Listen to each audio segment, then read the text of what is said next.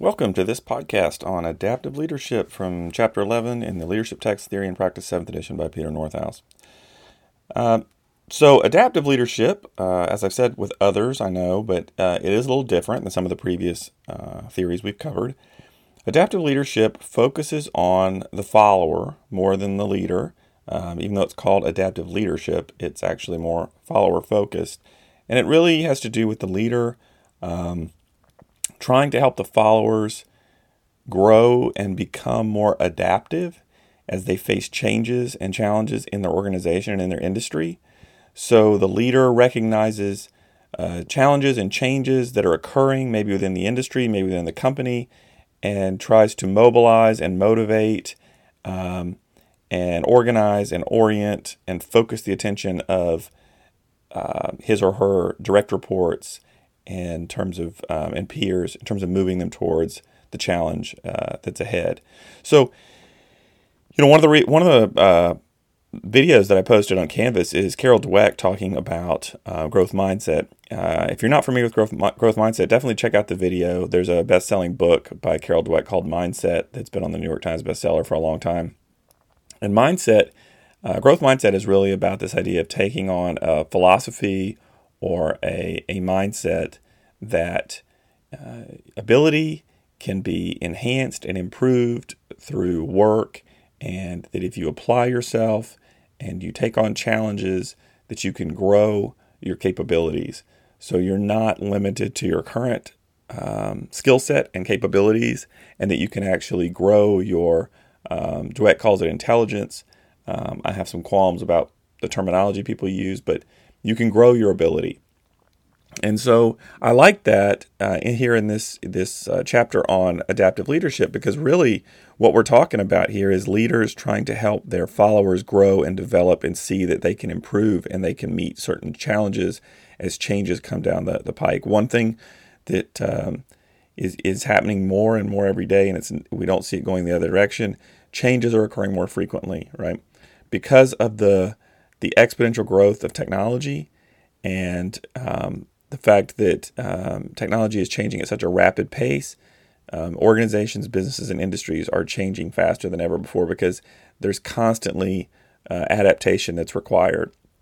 So adaptive leadership, uh, you know, just as I said in a previous podcast, you know, servant leadership is not maybe the ideal approach for all followers. Adaptive leadership is not necessarily either, but adaptive leadership is is great when you're facing challenges, when you're facing change, and you're having to mobilize people to take on some new direction that they had not maybe anticipated. Um, so adaptive leadership takes into account kind of four different psychological perspectives. The systems perspective, and that is that problems are complex with interconnected parts.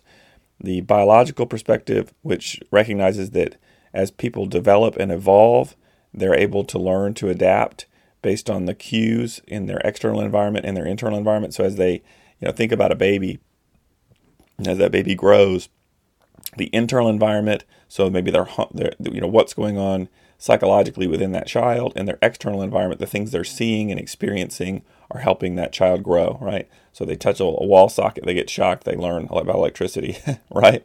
So people experience that as they as they grow too. You know, you, you have ups and downs, and you have bumps in the road, and you learn and you grow as you go. The service orientation, leadership serves people by diagnosing their problems and prescribing possible solutions. So there's definitely a service component. And then a psychotherapy perspective. And this one sounds squishy for a lot of people because it's talking about psychotherapy, which nobody, uh, well, I won't say nobody, but a lot of people don't really like to think about how that could tie into your organization or workplace. But, you know, the cool thing about psychotherapy, I have a background in clinical psychology. And, you know, one of the things that I think people overlook when it comes to therapy is therapy can be beneficial not only to people who have mental health issues, but just to even the, you know, the, the mentally healthy individual. Because what therapy does is it allows you to have somebody on the other side of the table who's able to challenge your assumptions and challenge what you what you think you know and, and, and what you think is right. And they can challenge that in a safe space, which they're going to call in this uh, adaptive leadership chapter a holding environment, where they're going to say, you know, I love you, I accept you, I think you're great, but I'm also able to say, you know, you should really reevaluate that. You should take a look at that. You should really rethink that that assumption. And that's this kind of psychotherapy perspective that leaders try to help their followers know that they're safe and that they are cared for and that they appreciate them and they love them, but um, they're able to challenge maybe assumptions they have and things they believe because they're having to help them change and grow, right? I don't know if that makes sense. Um, so here's a, there's a model, uh, figure eleven point one in the text has a model of adaptive leadership. And you'll see as, as much of our, many of the models do in leadership, you've got these antecedents. So these challenges that are maybe facing an organization or an entity, and then the behaviors the leader takes on to try to meet that challenge. And then the, uh, what they call adaptive work or the outcomes that come out of that. So, um, in terms of the antecedents, you've got the situational, um, the, the challenges that are presenting themselves, and those could be technical challenges, uh, challenges that are both technical and adaptive, and challenges that are strictly adaptive. And the difference is, you know, the technical challenges are problems that are divine, def, def, that are clearly defined with known solutions that can be implemented through existing procedures. So, you know, if you're facing a challenge in your organization, um, you know, you've got some sort of problem with a software, but you know how you can fix that problem. It's just a matter of the leader has to call the, the third party that, that does the software, and they, they provide a fix for it, and the, the third party fixes the software, and then you're up and running again. That's a technical challenge, right? It had a known solution. The leader could simply reach out, make a call, you know, take some action, and make a change. Uh, when you get into the technical and adaptive and strictly adaptive, these are challenges that, you know, are probably not as clearly defined and don't have straightforward solutions, and they certainly don't have a procedure in place to already fix them.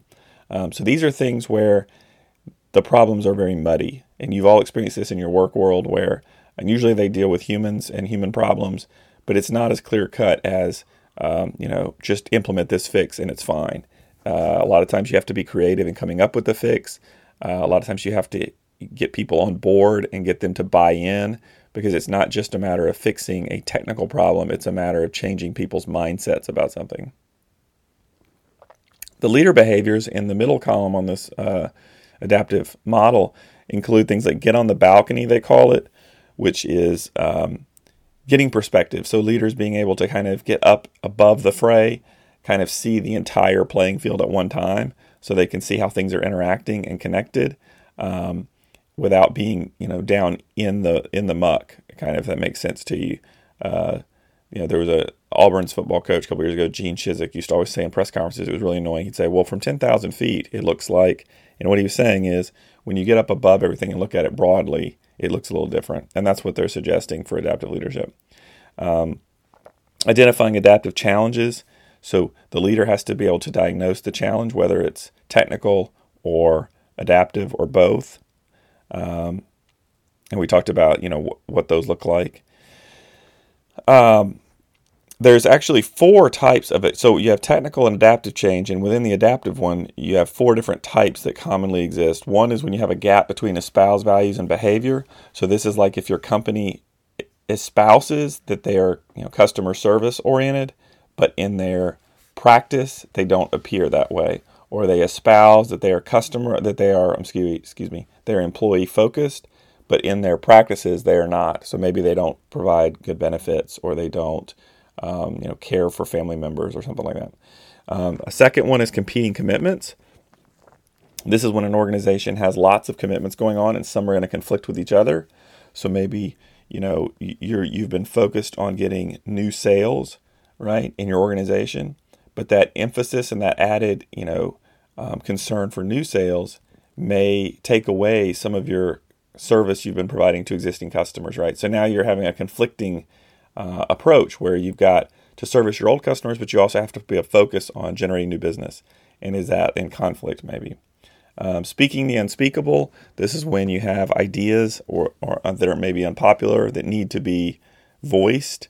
Um, And people are afraid to address them. Um, and, and that's, you know, so leaders have to kind of encourage that. And then work avoidance, where people avoid addressing difficult issues and staying in their comfort zones. So this is like where I said earlier, maybe you see a challenge that exists and you know you need to take on some challenge, but you're uncomfortable doing it for fear of failure um, or, or ostracism or rejection or who knows what, right? So back to the leader behaviors, we've covered, you know, a couple already. Get on, get on the balcony, um, and um, what was the other one? Get on the balcony, identify adaptive challenges. Also, um, regulate distress. So leaders have to help others um, recognize the need for change. So you're helping your followers see they need to make changes, but at the same time, you have to monitor their anxiety and their frustrations, because if you let them get too anxious or too frustrated, you know, you may lose them, right? So uh, regulating distress, knowing how much you can push somebody and how much you need to provide kind of assurance and protection. Um, and then maintaining disciplined attention, encouraging people to f- to stay focused on the hard work they have to do, um, helping them not avoid uh, challenges, um, giving work back to the people, making sure you push power to your uh, subordinates and allow them to have autonomy over making the change in their lives. You know, they feel like they're they're uh, responsible for making changes within their work groups. Um, And then lastly, protecting leadership voices from below, making sure that people who are at lower levels in the organization are heard, right? Because that's where a lot of the knowledge that for the need to change will come from. And then lastly, you know, your, your outcomes or your adaptive work um, grows out of the communication between leaders and followers. Uh, but primarily, it's the work of the followers that gets the change work completed. Um, And as I said, adaptive work is conducted in this holding environment, this safe space that the leader is creating where you can take risks, you can fail and still be okay, right? Because that's what, you know, the workforce subordinates need to feel like they can fail safely if you want them to take on challenges. Otherwise, they won't take on a challenge because they can't risk failing, right? Um, So anyway, as I mentioned earlier, adaptive leadership, really cool. It's focused on uh, engaging people to do adaptive work. It's more follower-focused. Um, you know, the leader gets to kind of decide which challenges maybe to take on, but then they want to step back and let those followers, uh, you know, engage that process. Um, it's a little different than some of the previous theories, like I said, because of its focus heavily on um, the complex transaction that goes on between the leaders and the followers, and the fact that it's more actually focused on follower development uh, than on leaders.